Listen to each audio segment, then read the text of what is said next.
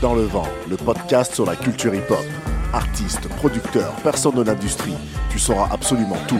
Dans le vent, animé par Pete Gaillard sur 11 MPL.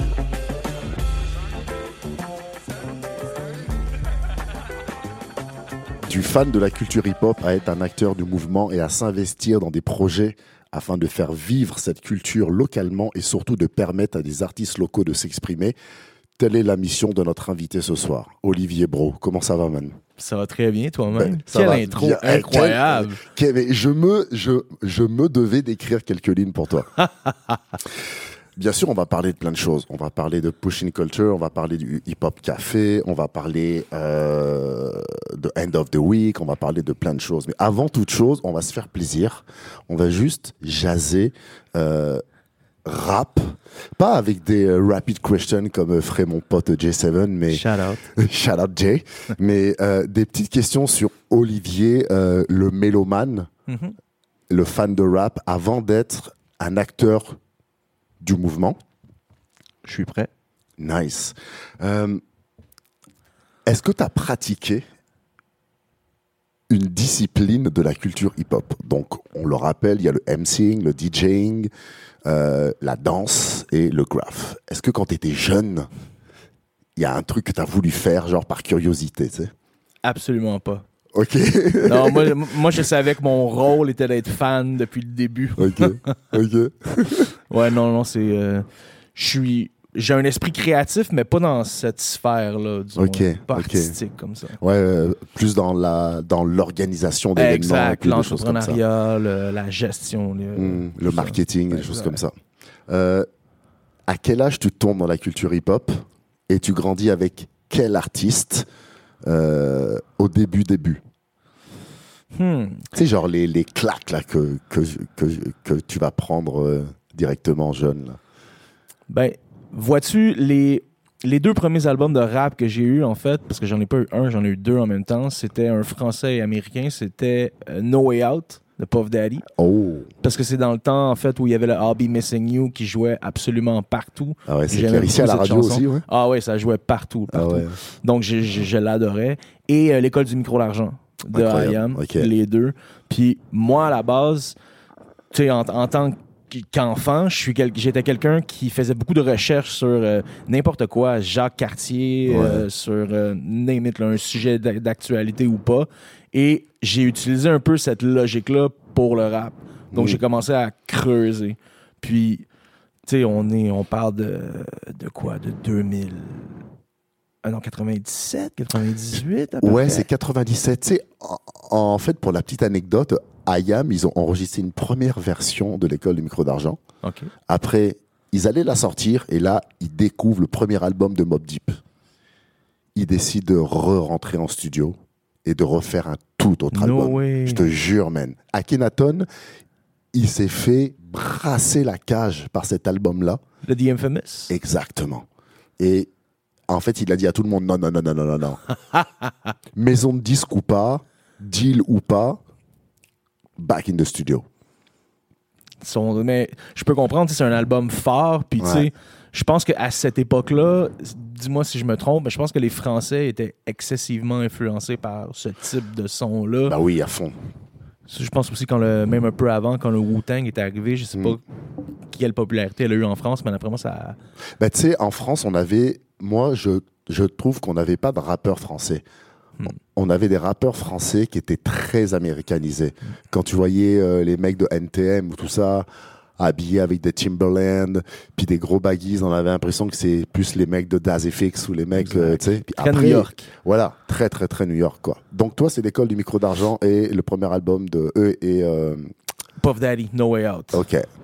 Donc, Nice. c'est vraiment les. Puis à partir de là, ben, tu sais, j'ai pas un souvenir de quel est le troisième album, Ouais, celui ouais. que moi-même j'ai acheté. Ok. Mais à partir de là, ça a vraiment découlé. Ça a pris du temps avant que je m'intéresse à la scène locale, par contre. Oui, c'était ce que me disait Fat la sonorité en fait. Il, il, il a commencé par le rap américain parce que, tu sais, C'est ce qui C'est les Kings. pour moi, c'est ce qui jouait à la radio. Tu sais, j'ai entendu ça avant l'école du micro l'argent. Puis Ouais. là, ben, à ce moment-là, il y a, je pense à la Musique Plus, il y avait le Petit Frère ou Ouais. euh, je me ouais. souviens pas quel single est sorti en premier là, Euh, ou la avait- saga ou Petit Frère. Puis après ça, il y avait euh, Putain, sur les Sons of. Men. Ouais, non, c'est ça, ça c'est quand même fou ça. Euh, donc tu sais, euh, j'ai, je suis parti de là. Puis après ça, euh, Ok. Et émancipé. à quel moment, euh, bah, je veux dire, est-ce que tu savais qu'il y avait déjà du rap euh, au Québec, Non. à Montréal, non? Absolument pas. Jusqu'à euh, jusqu'à Dogmatic. Ok. Tu sais, moi, les, les MRF ou les. Même.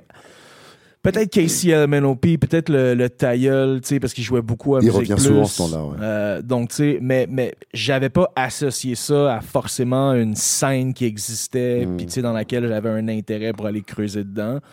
Donc, quand Dogmatic est arrivé, puis là, je je suis pas super bon dans les dates, là, donc, Ouais. tu sais, Dogmatic, Sans Pression, Mosaïen, un peu tout ça. Exact. Là, c'est là que j'ai réalisé que Chris, ça peut, ça peut en fait être bon.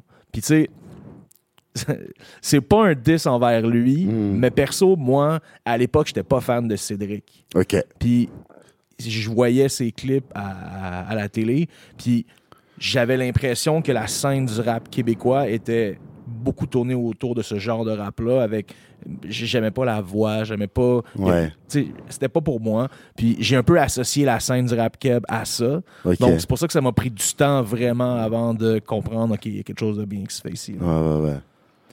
Mais c'est vrai que moi, étant en France et n'étant pas à Paris, donc j'étais en province, parce que peut-être qu'à Paris, euh, dans les années 90, il y avait des Français qui connaissaient Mosaïon et Redman du fait d'avoir fait plein de duos avec. euh, Ben, ils ont fait une tournée là-bas, donc oui, Ouais, fin 90, je pense. ouais, ouais, c'est ça. Mais nous, en province, on- en région, en fait, on n'était pas très au courant de ça, tu sais. Mais je me rappelle que Dogmatic, ouais. Parce que Dogmatic était très affilié à Cool Session, Jimmy J, Solar et tout ça, tu sais. Ils ont eu des, beaucoup de collaborations. Je, euh, Ouais. je veux pas dire la connerie, mais je pense que presque chaque album a un français. Ouais, ouais, ouais, ouais. Dessus. Ouais, ouais, ouais. Puis, De euh, Bâle, Ménélique, euh, Ménélique, tout ça. Est-ce que tu viens de Montréal à la base? À la base, ouais, euh, dans l'ouest euh, de l'île, donc je suis né à Sainte, euh, Sainte-Geneviève, Ok, vraiment dans l'ouest. Euh, je me suis promené un peu, j'ai habité à la Rivière-des-Prairies, puis je suis arrivé sur la rive sud en quatrième année à Brossard. Puis j'ai fait de quatrième, de quatrième année jusqu'à jusqu'à mon université. Je suis resté à Brossard, puis après ça, 20, 21 ans, je crois. Ouais, Je suis déménagé à Montréal, puis je suis à Montréal depuis, depuis ce temps-là. Mais même sur la rive sud, j'étais tout le temps rendu à Montréal. ouais. Euh, je suis déménagé en fait parce que j'étais tanné d'attendre les bus aux demi-heures ou aux heures de la rive sud. Fait que je suis juste déménagé parce que c'était plus pratique pour moi. Puis j'allais à l'école là-bas. Ok, Puis tu sais, c'est dans ce temps-là, à l'université, où j'ai commencé. Cégep, université, c'est là où j'ai commencé à m'impliquer dans la scène ici. Je faisais, je faisais partie de Street Team, comme des Ouais. Puis de oui. comme ça, Immortal Technique aussi. ouais.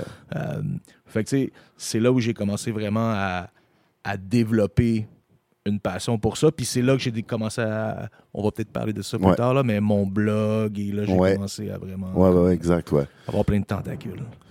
Est-ce que tu courais dans les disquaires, genre, euh, chercher les CD, les cassettes, les Tout trucs, le là temps. Ouais, Tout le temps, en fait, c'est même pour ça que à la base, la raison même de pourquoi j'avais pensé à quelque chose de près ou de loin au Hip Hop Café, c'est à cause que j'étais tanné d'aller, par exemple, dans un comme au Taboo Records, Mm. au Zulu Records. Euh, je ne suis jamais allé au Sound the Record Man. C'était pas pour, c'était pas dans mon époque. Là. ouais, Mais ouais. j'étais tanné- d'aller là et a- c'était trop un- underground, fait que tout ce qui était plus commercial il était pas là. Et quand t'allais dans un HMV à Archambault, ouais, là, ben là, c'était... plus commercial. Fait que moi, ce que je préférais en plus underground, je le trouvais pas là. Fait que je voulais trouver une façon de combiner tout ça. Donc, pour Mm. moi, au début, c'était plus la portion disquaire. Ok, Bon, ça s'est développé par la suite. Là. Donc, oui, pour répondre à ta question, j'ai, commencé euh, vraiment jeune. là. ouais, là, moi, je me rappelle, c'était chaque samedi après-midi. euh, sais, genre, on avait des magazines, mais on avait euh, de Source et tout, mais on avait d'autres magazines de rap français. Est-ce qu'il y avait des magazines euh, au Québec? Euh, pas que moi, je lisais. Ok, J'étais abonné et au Double XL et au The Source. ouais, euh, que j'ai d'ailleurs toujours à la maison. Là. Incroyable. Mais euh, au Québec, tu sais, je, je sais qu'il y avait euh, Influence, je crois, ou Ouais. 24K, ou ce genre de trucs-là. Oui, ça, j'en ai entendu parler de 24K, Euh, ça. Tu sais, mon boy Witness ou même Elmé, euh, c'est des gens qui sont très calés dans l'histoire du rap québécois. Ouais. Eux pourraient plus te le dire, mais j'étais pas dans, dans ces, dans ces magazines-là. Tu sais, déjà, mon, mon amour pour la scène locale, elle a tardé à, à prendre son envol, je peux dire ça comme ça. Mm. Donc, j'étais pas au courant vraiment à l'époque de, de ce qui se faisait dans le magazine québécois. Est-ce que t'es- Est-ce que tu allais dans des magasins pour commander des CD, puis les vendeurs, ils te disaient que ça n'existait pas ou que c'était impossible à avoir? Est-ce que tu as déjà vécu ce genre de truc, tu sais? Je te dirais non, parce que à un jeune âge, je commençais déjà à. Je sais pas si tu connais le site Hip Hop Site. Non. Hip Hop Site, c'est euh, c'était un site où tu pouvais acheter euh, des disques, mais tu sais, c'était des disques underground de rap. Puis il y en avait une tonne, là.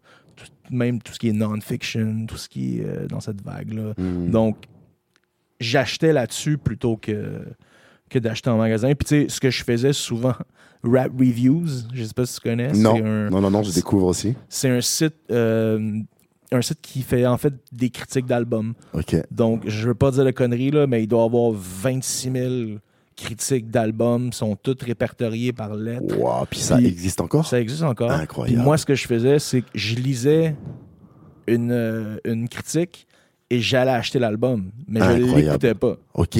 Je l'achetais. Je me souviens, un de ceux que je me souviens que j'avais fait comme ça, c'est Mr. Liff. Ok. I Phantom. Très euh, champ gauche comme rap. Là. Ouais, Mr. ouais. Liff, c'est Def Jux, là, donc c'est Ouais. Dans ce vibe-là. J'avais jamais écouté ça. Je voyais que le gars l'avait- lui avait donné une note presque parfaite. Ouais. Je l'ai acheté. Puis, euh, Incroyable. Excellent. Euh, puis est-ce est-ce que tu te faisais bercer par Yo MTV Rap? Est-ce que c'était ton époque? Non, L'émission de télévision Non? Non, ça c'est un peu plus vieux que moi. Oh, Ok, ouais, c'était déjà fini ça. Ouais, c'est déjà fini. Puis je, je sais même pas si on y avait accès, pour être très franc Ouais, avec toi. Je sais même pas sur quelle chaîne ici au Québec ça jouait. Ok. Moi, c'est vraiment Rap City là, avec Big Tigger et Ah, avec les autres. Là. Mais Big Tigger spécialement. là, comme... Incroyable. Ça, c'est leur host. Je sais pas si vous l'écoutiez en France. Non, nous on avait, ben, on a eu tard Yo MTV Rap, OK. mais moi, euh, Les rediffusions, c'est ouais, sur le câble, euh, sur un câble payant et tout. Moi, quand j'ai vu ça, je suis devenu fou. hein. Parce que je voyais des gars que j'avais jamais vus de ma vie, que je connaissais pas, mais là, euh, je, je découvrais le Def Squad, le Hit Squad, Redman, Marley Marl, euh, Lords of the Underground et tous ces trucs-là. Là. Les classiques. Ouais, du gros New York, là. Ouais, Il y avait exact. peu de West Coast, là, mais c'était vraiment très, très, très New York, là. Euh, Je rêvais de New York déjà beaucoup à l'époque.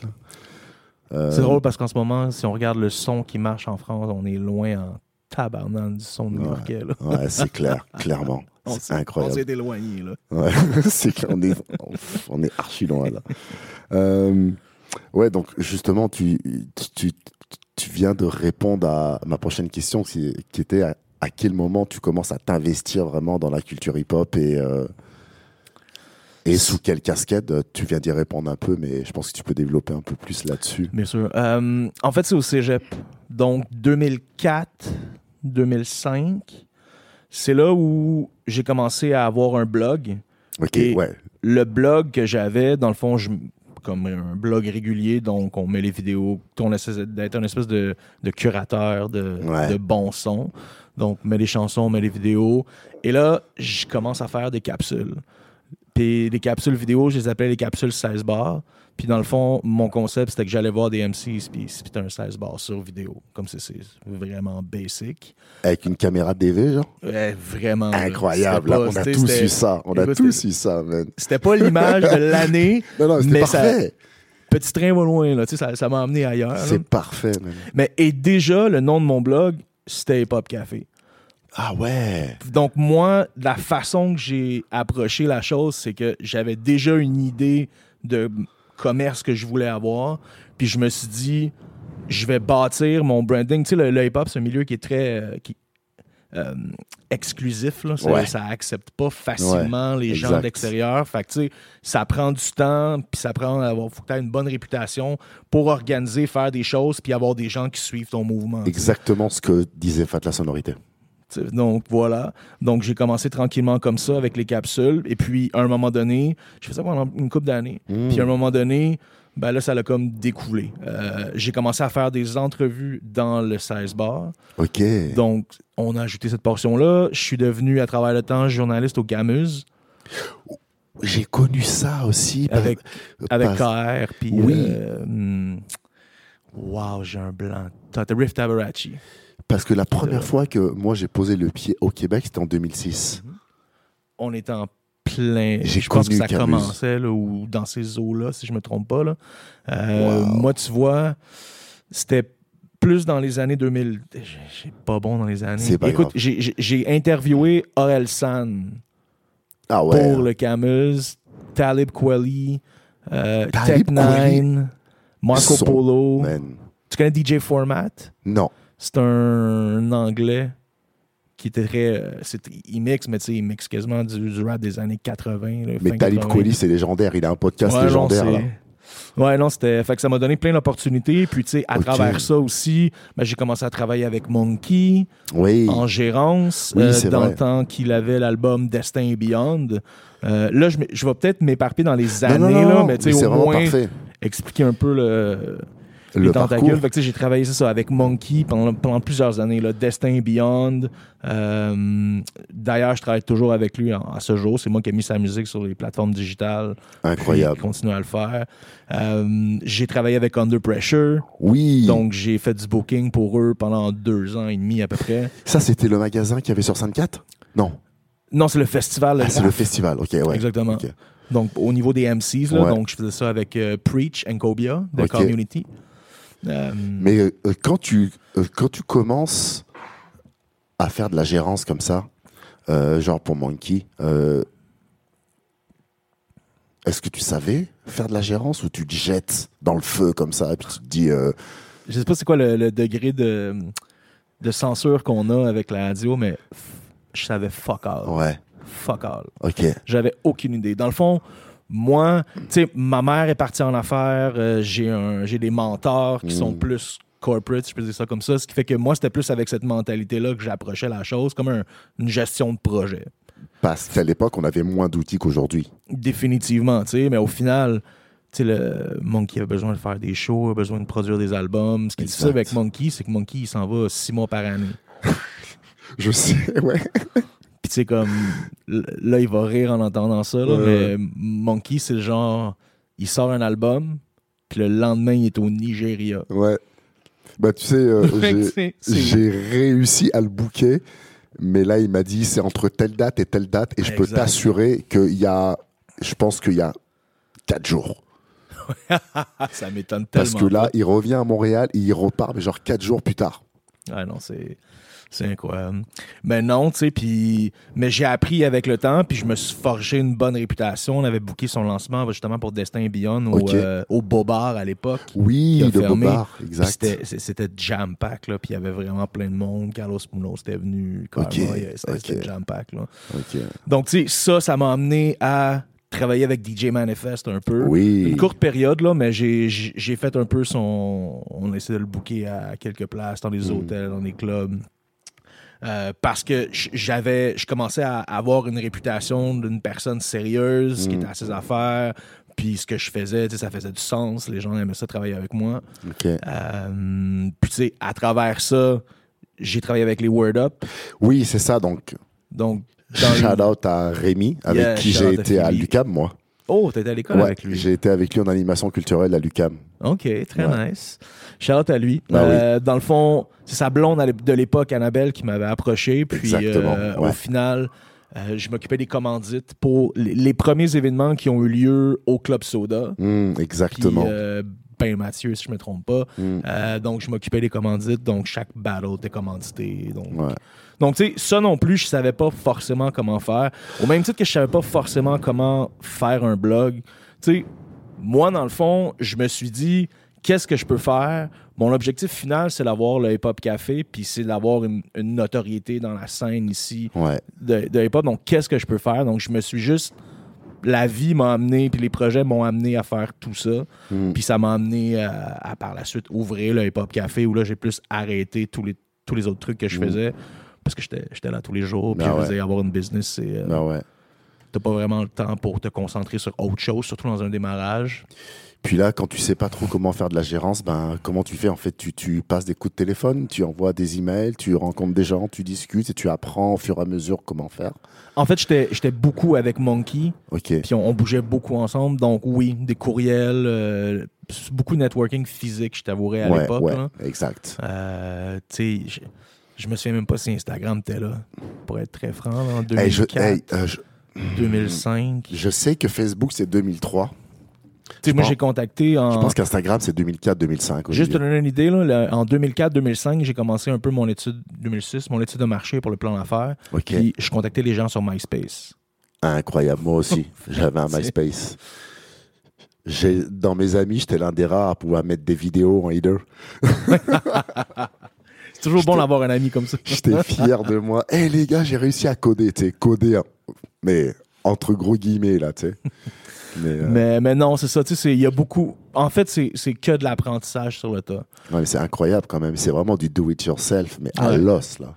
Puis, en, en parallèle, ben, je veux dire, je, je travaille, tu sais, comme, Oui. comme tu le mentionnais Ouais. tantôt, comme là, en ce moment, j'ai 2, 9 à 5. Donc, tu sais, c'est vraiment pas le genre d'environnement euh, en lien de près ou de loin avec le, le monde du Mm. hip-hop, hein, ou de l'événementiel, d'ailleurs. Ouais, ouais, ouais. Donc, tu sais, mais chaque chose que je fais, j'utilise mon apprentissage de, de, Ouais. de ce que je fais pour mes projets personnels. Comme par exemple, j'ai travaillé longtemps dans, une, dans un. Puis, tu sais, ça a l'air con, mais c'est un commerce de détail. Le Hip Hop Café, c'est un commerce de détail. Donc, ça m'a donné certains knowledge sur comment gérer un commerce de détail Mm. au niveau de l'inventaire, au niveau de... Par exemple, pourquoi tu penses qu'à la caisse, il y a 12 000 produits qui sont tous là? C'est parce que c'est un incitatif pour que quand tu arrives à la oui. caisse, tu ajoutes de l'argent sur ta facture en achetant quelque chose. Tu sais, Bien C'est plein de petits trucs comme ça que tu apprends au fil du temps. Fait que moi, dans le fond, tout ce que je fais, je l'utilise pour arriver à, au final, réavoir ce que j'avais le Hip Hop Café, puis d'autres projets, dont Pushing Culture. Ok, mais là c'est l'université de la vie en fait. D- Définitivement. Incroyable.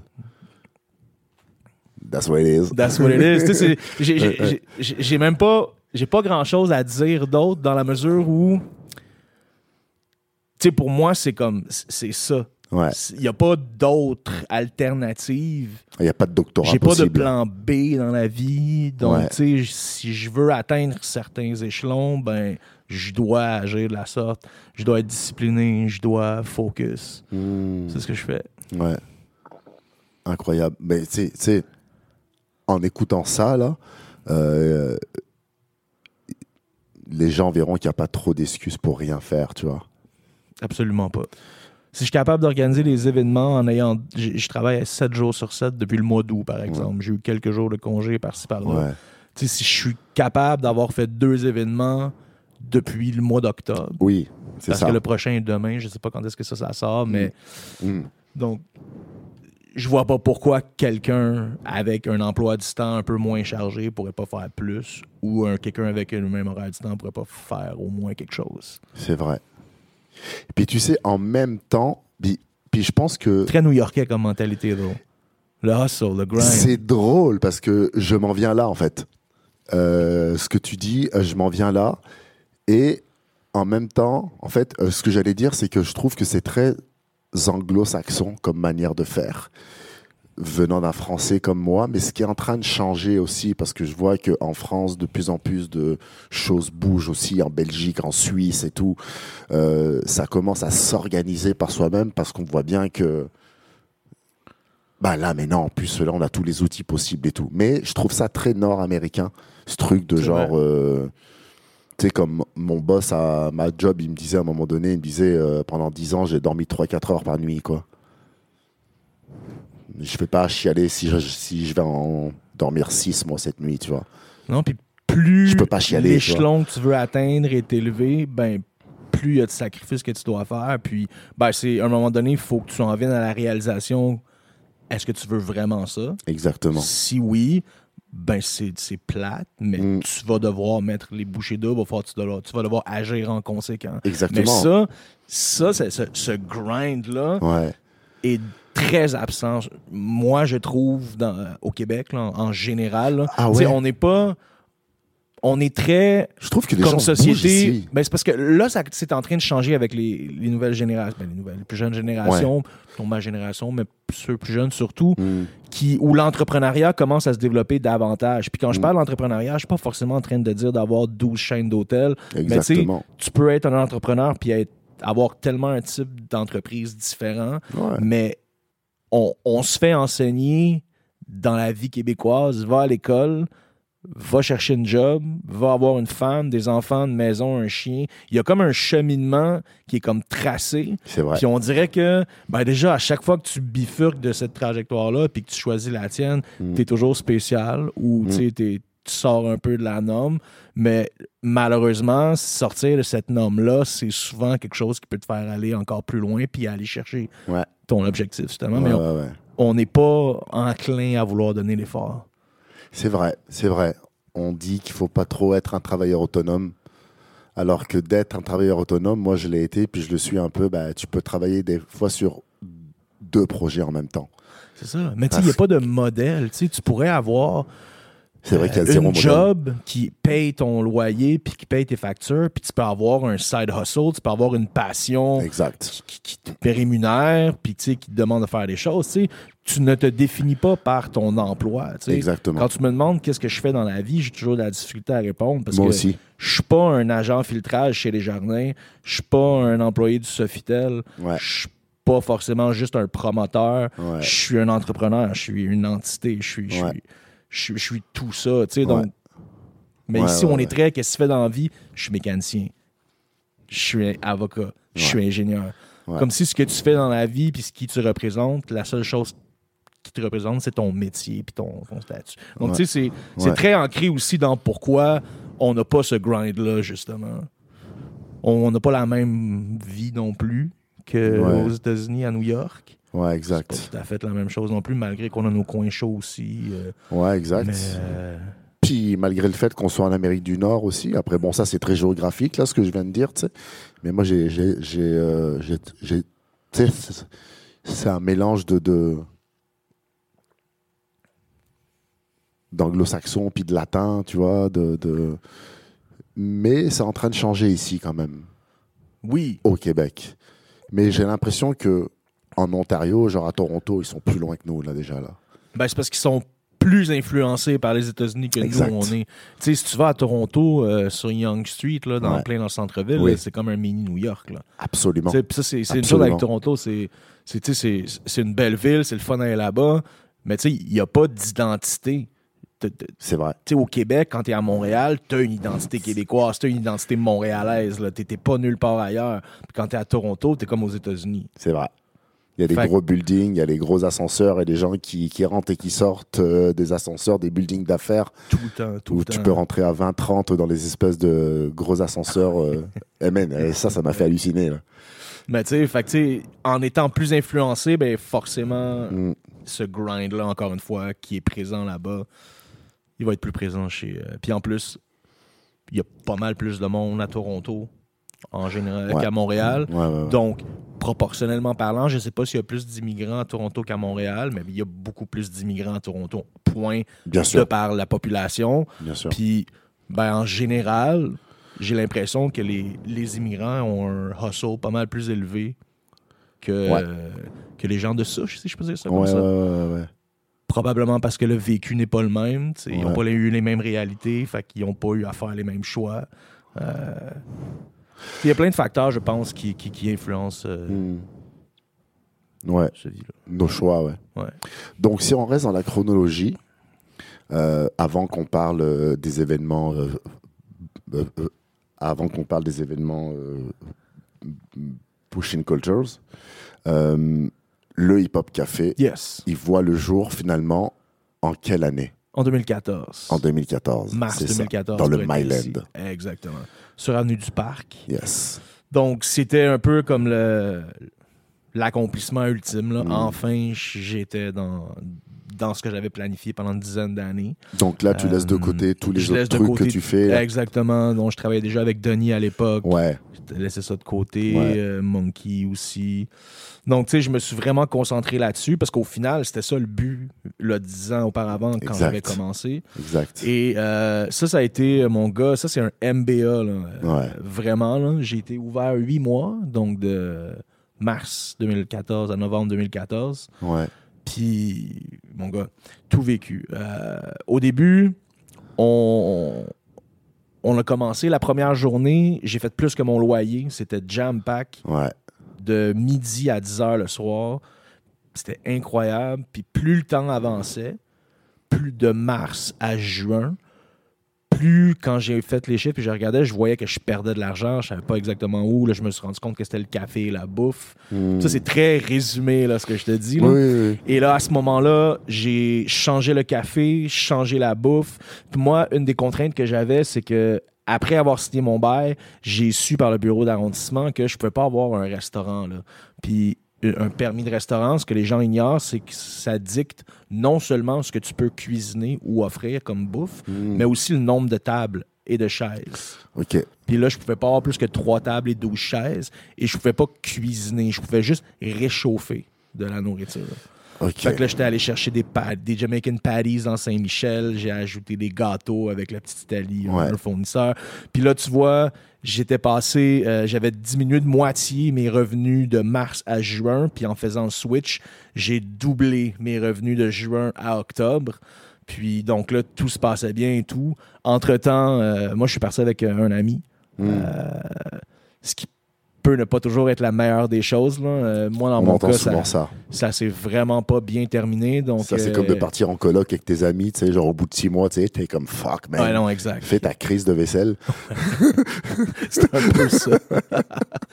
donc, tu sais, lui, il avait quitté déjà l'aventure. Donc là, j'étais seul là-dedans. Puis, c'est pas moi qui avais amené l'argent, qui endossait l'argent. Donc, là, rendu en octobre, le froid arrive. Et là, ce qui arrive, c'est que j'ai juste trois tables de chaises, oublie pas. Hmm. Est-ce que les gens vont venir marcher, prendre une chance de venir prendre un café quand, most likely, il n'y aura pas de, de place disponible? Bah, il y avait toujours euh, cette occasion d'aller écouter un vinyle, d'aller écouter de la musique. Effectivement. Moi, Mais tu sais, ton, que- pain, ton Ouais. pain et ton beurre, c'est Ouais. pas ça. C'est vrai. C'est la vente de café, c'est la vente de bouffe. Puis Exactement. déjà que je suis limité dans ce que je peux offrir, si je suis limité en plus avec le- l'espace que j'ai, fait que, euh, là, je voyais que ça, ça allait être problématique pour moi. Donc, en, en octobre, en fait, j'ai pris la décision de fermer. Je me suis dit, bon, ben regarde, je vais fermer, rembourser mes dettes. Je vais réouvrir. Ok, c'est un move intelligent. Ça, c'était le. Ben, c'est parce que je m'étais dit, moi, j'avais un bail de trois ans. Tu sais, à 2500 par mois, ça monte assez vite. Puis là, je me suis dit, je vais m'enfoncer définitivement plus si je continue comme ça, parce que j'avais pas les moyens de faire des moves, de faire quoi que ce soit pour essayer de. De, de, de, de me faire voir, de me faire. Tu sais, C'est ça l'affaire, c'est que tout le monde me connaissait, tout le monde passait devant, Moi, j'étais tout si le monde allait dans des événements. Moi, j'étais si fier Il qu'il y y a peu de gens qui venaient consommer du Ah, café, puis dans le fond, ce qui me rapportait de l'argent. Bien sûr. Donc, euh, j'ai décidé de fermer. Puis, euh, dans les années qui ont suivi, ben, j'ai remboursé mes dettes. J'ai pris un- une petite pause un peu là, de gérance, tout ça. là, Puis dans que- cette période-là, est-ce que tu avais quand même un ou deux employés qui pouvaient te donner un, un petit coup de main au café J'avais une employée. Ben, en fait, j'avais une employée. Ouais. C'était moi et elle qu'on Ok. on alternait le tout. Puis, euh, elle était cool. là, Valérie, Ouais. elle, est- elle est restée jusqu'à la toute fin. Même, elle il y a une ou deux journées qu'elle a fait sans paye. Ok. Euh, Wow. Donc, tu sais, fait que ça, ça a été euh, une question d'attitude. Tu peux voir ça comme un échec qui, qui t'anéantit puis qui fait en sorte que tu pourras plus aller plus loin. Ben, tu peux aussi prendre ça de la façon suivante, c'est-à-dire que, OK, mais regarde, j'ai appris, j'avais pas l'expérience, maintenant j'en ai une plus grosse, Ouais. donc je vais rembourser puis je vais retravailler le plan d'affaires. C'est ça que j'avais fait un peu. Mais la manière dont tu l'as fermé, là, c'est un move intelligent. Ça Ben, veut dire que j'ai- tu as fermé avant que la marde Effectivement. J'ai été aussi chanceux que mon, mon propriétaire me laisse casser le bail. Dans le fond, lui, ce qu'il m'a dit, c'est juste donne-moi 1000 piastres cash et on s'entend. C'est fini.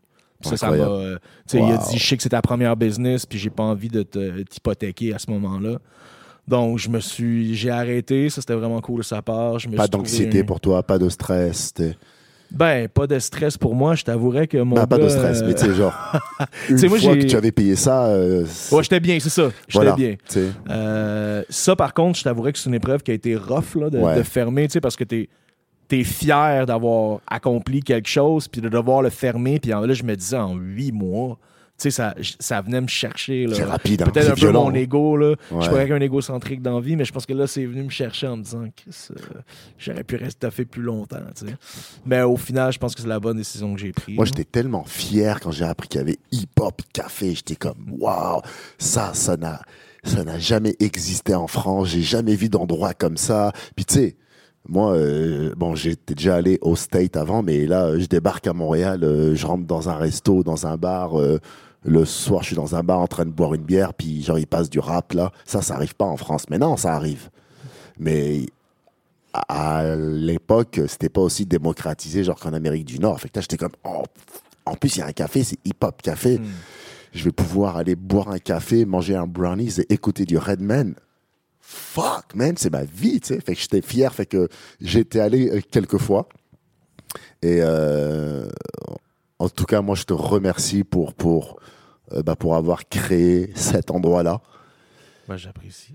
Parce que en, en tant que fan, en, sais, genre en tant que fan de hip-hop, genre moi je me rappelle entre deux cours euh, à l'UCAM où quand je finissais un cours, ben j'allais prendre un allongé, puis il y avait toujours du hip-hop, puis là j'étais comme, ça c'est quelqu'un qui est comme moi, qui a ma culture, qui a ouvert un endroit comme ça, quoi. Donc euh, moi je c'est pas du tout un échec, c'est euh, juste moteur pour toi, tu sais, je pense. Ouais, surtout que j'ai. Surtout que j'ai entendu que ça peut peut-être potentiellement J'ai jamais arrêté de, de penser à. Je peux avoir une tête de cochon dans la vie, là, puis ça, c'est c'en est définitivement un exemple. J'ai jamais eu l'intention de ne pas le réouvrir. En fait, quand la pandémie elle a frappé, Ouais. j'avais trouvé un investisseur à New York, Sérieux? euh, une, une femme montréalaise qui habitait là-bas depuis plusieurs années. Waouh, Puis, ok. euh, on, on m'avait la présenté, c'est euh, Raphaël Santarosa des Ok. Low Life Montréal, euh, un bon ami à moi qui me l'avait présenté. Puis j'étais allé la rencontrer à New York. Euh, elle était vraiment intéressée par le projet. On avait fait le plan d'affaires avec les, euh, les, les éléments par en lien avec la pandémie. Ouais. Donc on l'avait ajusté et tout. Puis au- à un moment donné, quand elle a entendu que les, euh, on avait des couvre-feux, puis que là, à 8 heures au Québec, c'était comme ça. Au, à 8 Bah heures, oui, fallait je me qu'on rappelle. soit Ça fait pas ça au State? 8 ou 9 heures. Non, c'était pas comme ça. Ah ouais? Donc, non, euh, c'était vraiment un, euh, en bon québécois, un shit show. Euh, Ouais. À New York, là, la, la pandémie ou en tout début, Ouais. c'était le bordel total. Euh, donc, euh, donc, euh, donc elle, elle a eu peur en fait. Elle, elle a eu peur, Ouais. elle, elle s'est retirée. Puis elle s'est retirée la journée où je tournais une vidéo pour participer à un concours sur la Plaza Saint-Hubert. Puis le problème, c'est que pour participer au concours, tu devais avoir une mise de fonds du, de la bourse par rapport à la bourse qu'ils te Ok. donnaient. Fait que là, j'étais comme. Oh my god. Ben là, ça, ça vient de me, de me tomber entre les mains. de de me glisser péter entre au les visage. ok. Fait que, mais tu sais, j'ai toujours le plan d'affaires, il Ok. est toujours là. Ouais. Ça, cet événement-là, cette situation-là m'a amené à fonder Push Culture, qui est un peu la suite logique de ça. Exactement. Mais euh, c'est vraiment un. Tu sais, moi, les- un 9 à 5, ça a toujours été un en attendant. Puis Bien sûr. J'ai toujours l'idée de le réouvrir.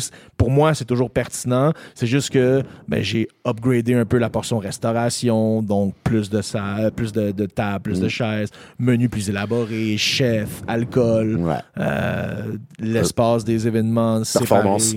c'est un peu la même dynamique Mm. qu'il y avait auparavant. C'est juste que, euh, tu vois, par exemple, une des choses que j'avais constatées, c'est que faire un événement quand les gens veulent juste s'asseoir puis prendre un café, ça peut être problématique. Ouais. Je dis ça parce qu'il y a des gens qui, moi j'avais un local, tu t'en souviens, c'est un rectangle, Ouais, donc tu rentres, tu t'en vas prendre le café, tu ressors, mais le stage il est là. Mm. Donc c'était plus problématique pour ces gens-là, alors que là tu vois le prochain, ben je préférais avoir deux endroits vraiment distincts. Exact. Comme ça, je peux avoir l'événement qui roule, puis tout va bien pour eux. Les gens qui veulent pas être Genre là, un peu comme la Casa del Popolo, je sais pas si. Oui, euh, c'est vrai. Ça, c'est parfait. C'est c'est vraiment c'est séparé par une porte. Tu as les événements. Et si tu as envie d'être dans le café de la Casa, tu restes dans le café de la Casa, prendre un café avec ton ami. C'est exactement ça. Tu vois?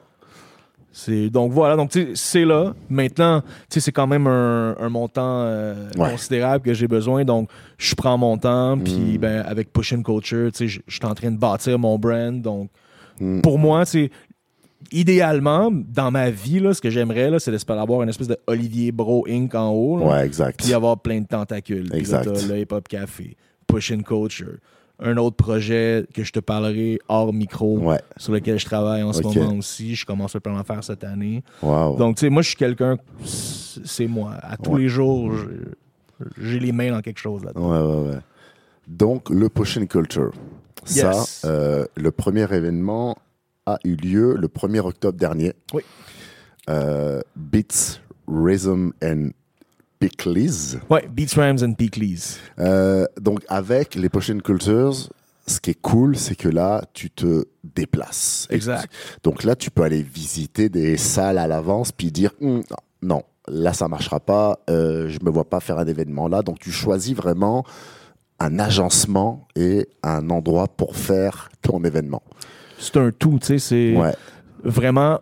Autant avec le hip-hop café, ce que j'essayais d'amener, c'est une expérience différente pour vivre le hip-hop, mais Mm. c'est un peu le, ce que je veux amener avec Pushing Culture, tu sais. Mm. Puis quand t'es pogné entre quatre murs, Mm. puis que ton, ton, ton local est agencé d'une façon, puis ta déco est agencée d'une façon, c'est difficile d'avoir Une marge de manœuvre. une marge de manœuvre ou d'avoir différents types de, de décors, de, concepts d'événements. Ouais. Alors que là, je suis pas pogné avec un, un bail commercial.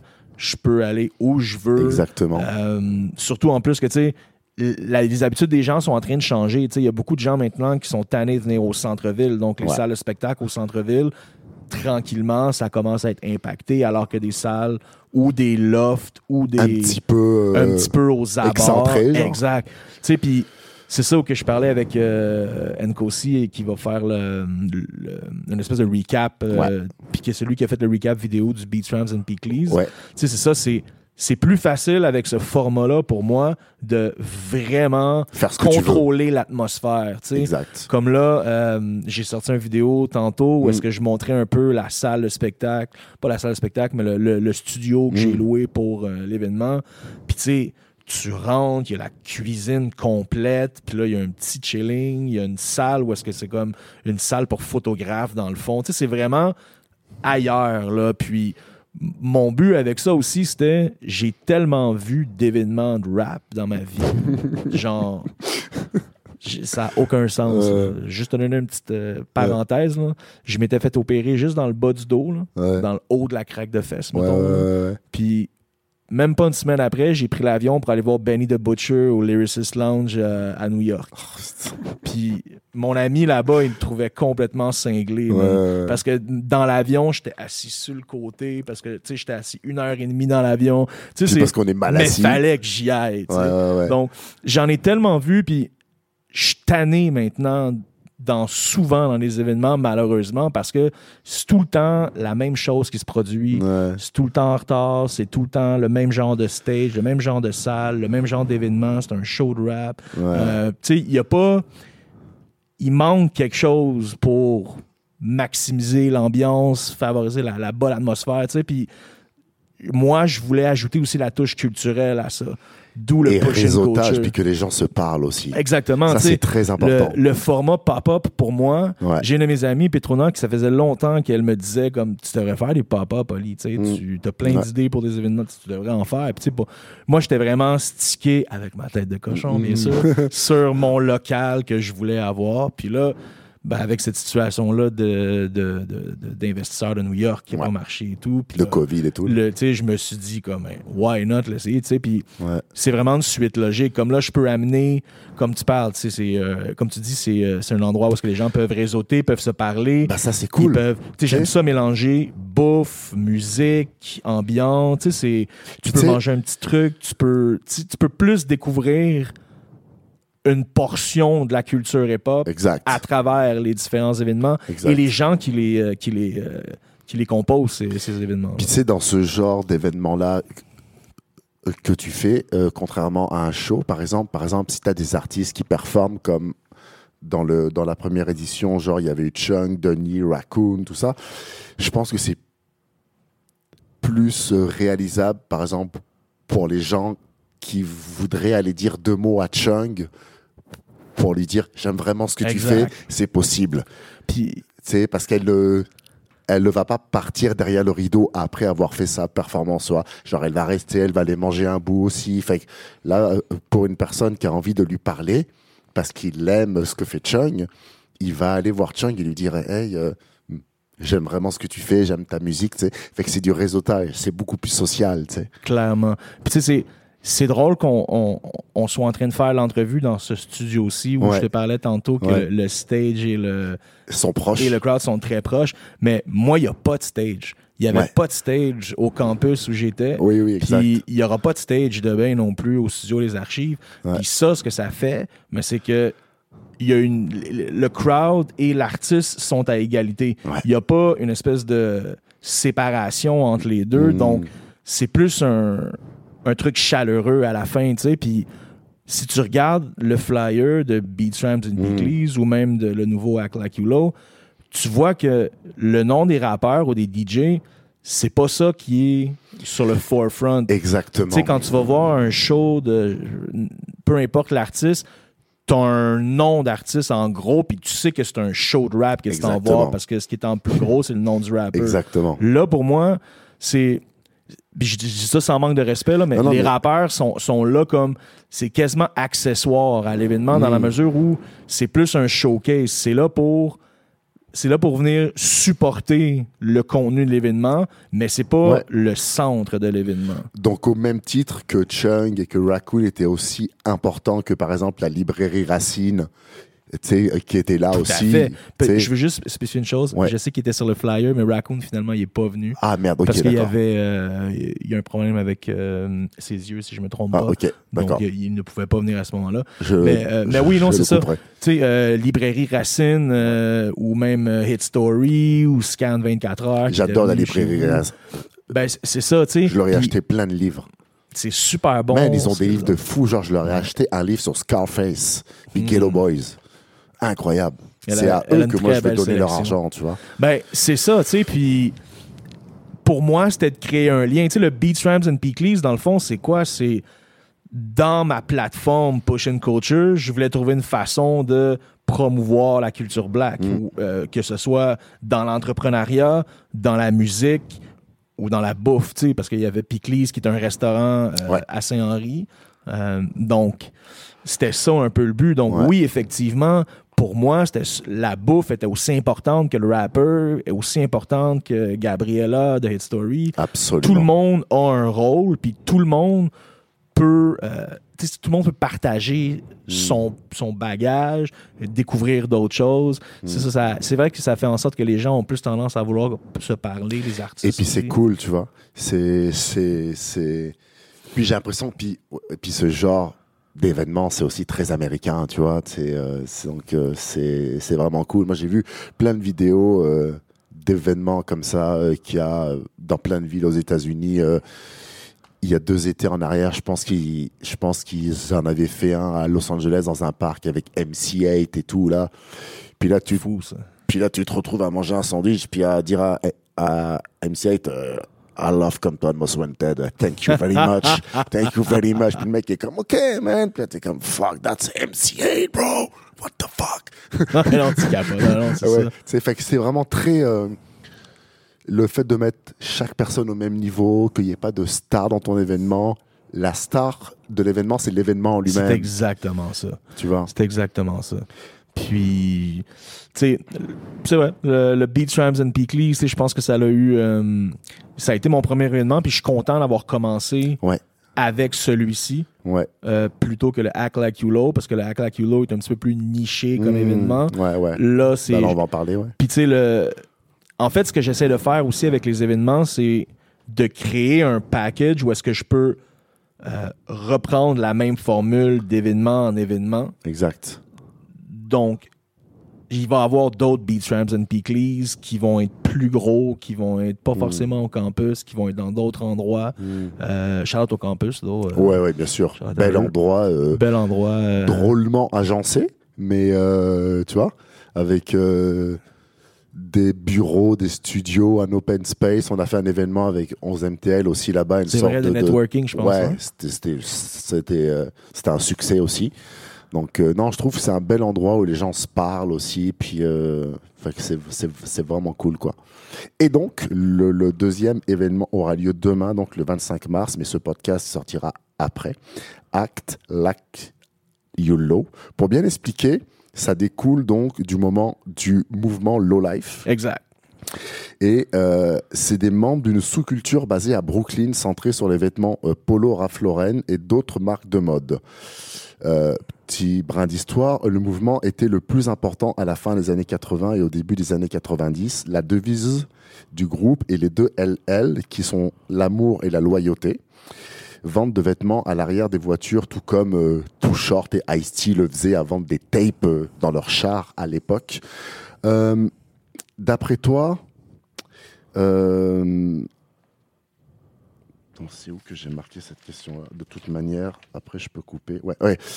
Pourquoi, d'après toi, la marque Polo n'est pas juste un brand, mais un style de vie par rapport à d'autres marques? Pour moi, puis je vais pas, euh, je vais pas être ici et prétendre que je suis un expert dans tout ce qui est low life. Hmm. Euh, Mais c'est un mouvement. mais c'est un, pour moi, c'est forcément à cause d'où ça vient. C'est ça. Et la, en fait, la, la façon principale du, euh, pas la façon, mais la raison principale, pardon, de, de l'expansion de ce mouvement-là, c'est en grande partie à cause que les gars de New York, ils allaient dans, les Macy's, dans le Macy's, puis ils allaient voler les racks de polo, Mhm. littéralement. Ils partaient avec les racks. Et il y a tellement de gens dans les communautés qui, ont, qui avaient des vêtements que même chez Ralph Lauren, il a fallu que c'est fallu qu'ils réalisent qu'il y a quelque chose qui se passait. Exactement. Puis, je pense que ça, cette- ce, ce début-là d'histoire, je pense que c'est ce qui fait en sorte que euh, ça devient vraiment un, un mouvement en soi, ça. un style de vie. là. Parce que pour ceux qui sont curieux, puis avant de te redonner la parole, si vous allez sur YouTube, il y a plein de vieilles vidéos de, de, de justement du Brooklyn des années 80 et des années 90 sur vraiment ce mouvement très singulier. Quoi. Donc l'événement, toi, que, que tu vas faire, euh, rend hommage à un mouvement de la culture hip-hop. C'est très important de le dire.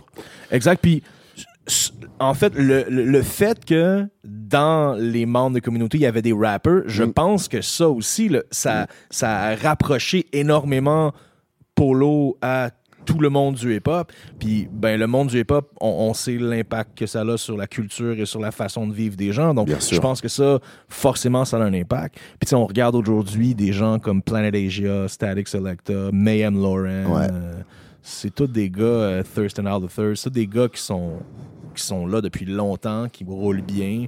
Puis effectivement, tu sais, le, le but de l'événement, c'était de rendre hommage à ça. Ouais. Puis tu sais, c'était comme là, je suis en, j'ai fait l'événement. C'est moi qui ai organisé l'événement, mais tu sais, euh, je suis quand même en collaboration avec euh, Montréal Low Life parce qu'on a un chapitre ici. Incroyable. Euh, on a C'est très important de le dire. Je, je, je me souviens pas exactement s'il y a quatre ou cinq membres, mais tu sais, il y a pas beaucoup de membres, mais ils sont très présents. Ils sont Mais ça là. existe. Ça existe.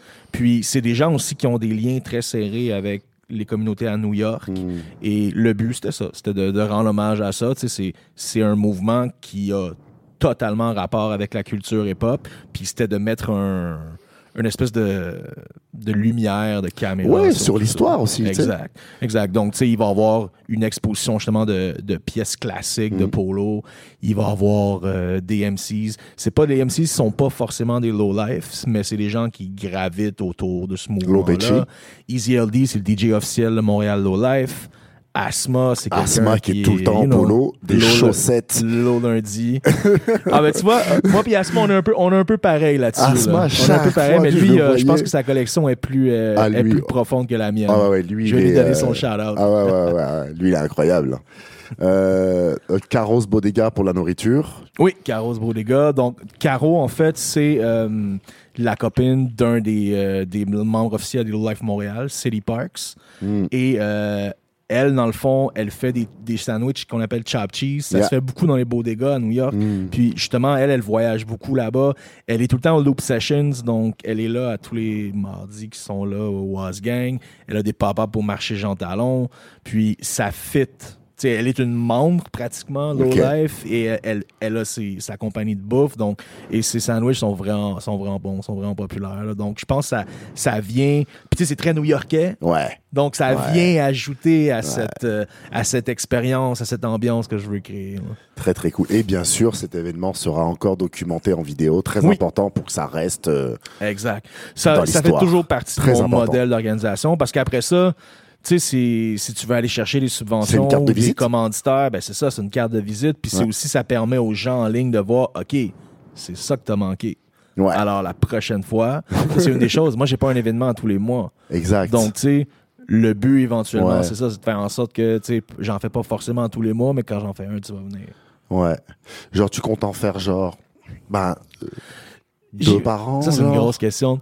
En fait, tu sais, pour être très franc avec toi, bon, là, tu le sais en ce moment, j'ai deux jobs. Ouais. Euh, j'ai j'ai- j'ai une vie quand même assez. euh, Rempli. J'ai eu plusieurs vies en une. On va y aller comme ça euh, ouais, depuis, ma, depuis ma vingtaine. Fait que tu sais, il y a beaucoup de choses qui, qui se sont produites. Donc, j'ai eu une dépression a deux ans. Mm. Donc, tu sais, je prends vraiment mon temps. là. Bien sûr. Je prends raison. mon temps, je prends soin de moi en même temps. Donc, tu sais, je me stresse pas avec ça. Bien là, en ce moment, je fais ça à tous les quelques mois Ouais. parce que littéralement, je grind, je ramasse l'argent, je fais l'événement. Puis là, si on perd l'argent, je grind, je Ouais. fais la même chose. tu sais. Ouais, ouais, ouais. Donc, je peux pas faire ça à tous les mois non plus. Bien sûr. pour le non. moment. Ouais. Donc, tu sais, je- prends ça, euh, je prends ça relax, mais tu sais, je prends le temps aussi de bâtir mon brand. J'aime mieux faire moins d'événements, mais qu'à chaque fois qu'il y en a un qui est fait, tout est aligné, tout est en ordre. le- Et puis qui se réalise surtout. Exactement. Pas que ce soit juste une idée. Genre, Ben non, c'est ça, qui se réalise puis qui, qui a un, un impact solide sur la culture, sur la communauté, sur la ville. Ouais. Euh, J'aime mieux faire ça.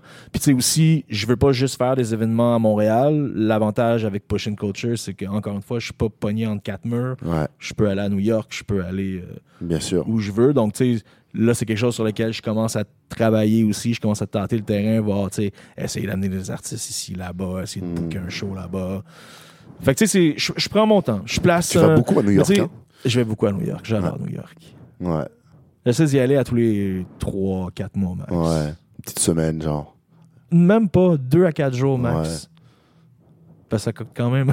ça, ça coûte quand même. euh, C'est pas donné là-bas. Moi, je suis allé huit fois, là, puis je me tanne pas, là. Non, je, je me, jamais tu peux te tanner. Non. Tu sais, c'est ça l'affaire. En plus, t'es quelqu'un un peu que t'es un- quelqu'un comme moi qui a beaucoup de projets puis qui a Ouais. de l'ambition. Fait que quand tu t'en vas là-bas, mon gars, là, tout, Bah, tout marche tout le temps. Ouais, à toute heure, c'est vrai. peu importe où. C'est vrai. Les gens sont tellement sur leur grind là, de, que tu sois dans le métro ou est-ce que là Mm. tu vois plein de gens qui s'inventent des, euh, des professions, Ouais, des façons de, de, de- de ramasser de l'argent Ouais. légalement, puis en faisant quelque chose de nice. Tu sais, ça, motive, ça stimule. Fait qu'à chaque fois que je reviens, j'ai un boost que, Ouais, que j'ai besoin. Puis avant la pandémie, en fait, ce que je faisais pendant un bon 2-3 ans, c'est je travaillais 60 jours en ligne, parce que je pouvais faire beaucoup d'overtime. OK. Puis je partais 3-4 jours à New York. 60 jours en ligne, 3-4 jours à New York. Fait que j'ai fait ça un bon 2 ans et demi, 3 ans, tu sais. Fait que ça me permettait juste de décrocher. Ah, c'est clair. Tu sais, quand je vais là-bas, oui, je vais voir des gens que j'ai rencontrés au fil du temps, les gars d'End of the Week, euh, Ouais. DJ Prince, et DJ Skyzoo. Euh, tu sais, il y a d'autres mon monde que j'ai rencontrés au fil du temps, mais je vais aussi beaucoup marcher. Juste me promener. Mais à New York, tu marches, là. Je mets mon beat, puis... Déjà qu'à Montréal, tu, tu marches, mais à New York. euh, Ah ouais.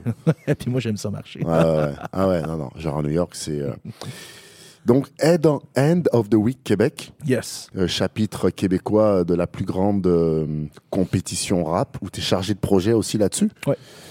Ça, ça te prend combien d'heures, peut-être pas par semaine, mais combien de temps tu, tu, tu travailles là-dessus environ Ça euh, fonctionne pas par semaine, en fait. Euh, Ouais, c'est- Tu sais, je vais donner un exemple. euh, la fin des faibles, la, la saison 2. Exactement. Donc, c'est moi qui ai choisi la musique pour toute la compétition. Très belle Pas émission. la, pas la première émission où est-ce qu'il y avait le texte libre, puis Ouais. les, les MCs même avaient choisi leur beat. Mm. Mais toutes les autres épreuves, c'est moi qui l'ai choisi. Mais ça, c'était un contrat.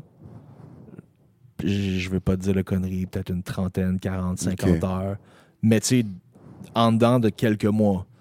Puis après Mm. ça, je peux ne rien avoir. Et là, il y a le MC Challenge qui est revenu Ouais, pour une et- deuxième année. Et donc là aussi, qui, va, qui arrive là bientôt. Là. exact. C'est une compétition du rap pour les jeunes de 12 à 17 ans. Euh, et End of the Week Québec euh, s'associe avec sept maisons de la culture de Montréal pour dénicher les pépites locales de la scène rap. Euh, on a aussi une vidéo sur 11MTL de promotion là-dessus. C'est des, belles initiatives, ça. Ça, ça, ça marche bien. Même qu'on- on est rendu à 10 arrondissements. Euh, Incroyable. OK. Fait que ça a augmenté. Donc, tu sais, ça, c'est, ça, c'est un, un- un merveilleux projet. Là. Puis ça, Mm. ça me permet d'avoir des fonctions que j'aurais pas forcément eues ailleurs. Ouais. Comme là, par exemple, moi, travailler avec des jeunes, j'ai jamais fait ça de ma vie. Ouais. Mais là, l'année passée, j'étais coordonnateur pour deux arrondissements, NDJ et La Salle. Cette année, j'ai des fonctions différentes. Donc, chacun des champions des 10 arrondissements va avoir un bootcamp sur deux fins de semaine. Donc, ma, mes tâches, c'est de gérer, structurer, organiser le week-end, la pratique générale qui va amener à la finale aussi. C'est incroyable. Moi, j'ai or- j'ai organisé des ateliers de radio avec des jeunes. OK, c'est nice. Ouais. Dont euh, le dernier que j'ai fait, c'est au cégep à Terrebonne. J'ai trouvé ça magnifique. C'est super. C'est super de travailler avec des jeunes qui vont dans tous les sens, qui sont super allumés. Et toi, il faut juste que tu recentres tout ça dans quelque chose euh, de, de plus euh, cadré, tu vois, pour Exact. arriver à un projet. Puis aussi, euh, ce qui est surtout difficile, c'est de garder l'intérêt du jeune. Exactement. Parce que le jeune, il est ultra stimulé de par plein de choses.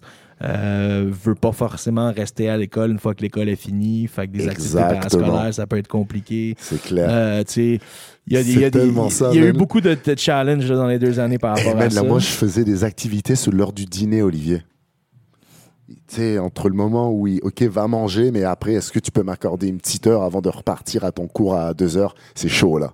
Mais c'est difficile. mais quand ils sont décidés, quand ils sont passionnés, puis que, euh, surtout avec le MC Challenge, là, que tu vas chercher vraiment quelque chose qui les allume en eux, c'est, c'est, c'est que du, que du positif au final. Puis aussi, c'est la façon d'aller les chercher.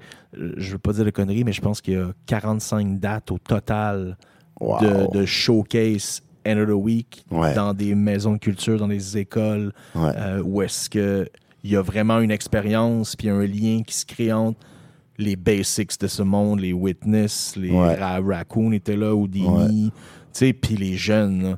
Euh, ça, c'est extraordinaire. J'ai Mm. vu des vidéos, là, puis euh, les jeunes, ils trippent. Ben oui.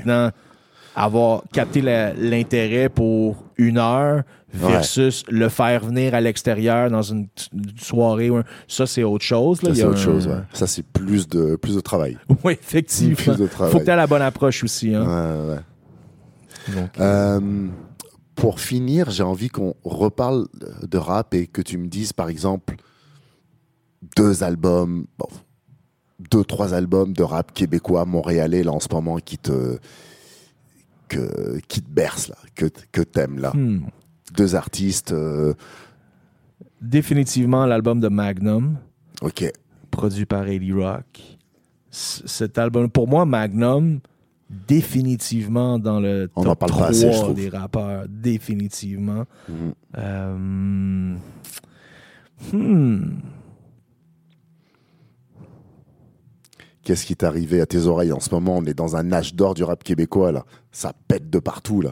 Euh, mettons dans les dernières semaines, je suis très américain, là, mais. Eh ben, vas-y.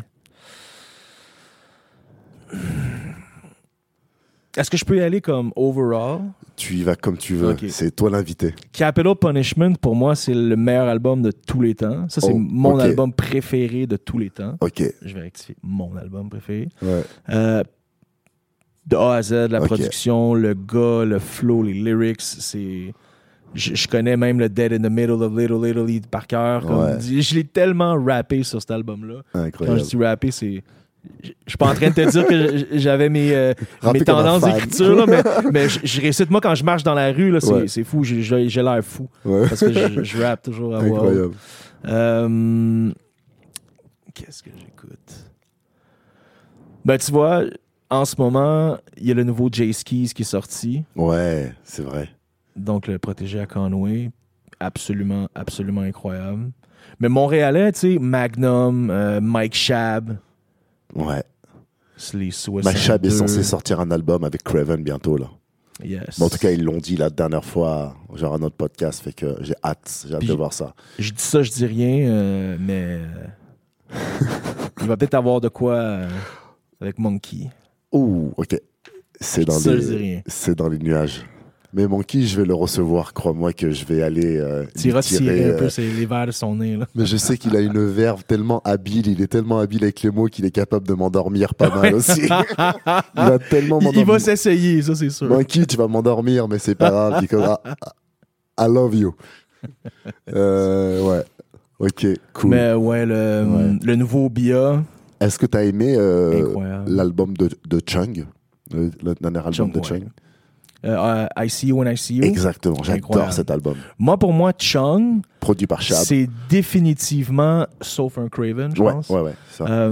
C'est- Chung, pour moi, c'est- vraiment ma découverte des, des, des- des- des deux, trois dernières années. Merci. Peut-être. Merci de, De, ça. loin, là. Merci. Comme, elle est incroyable.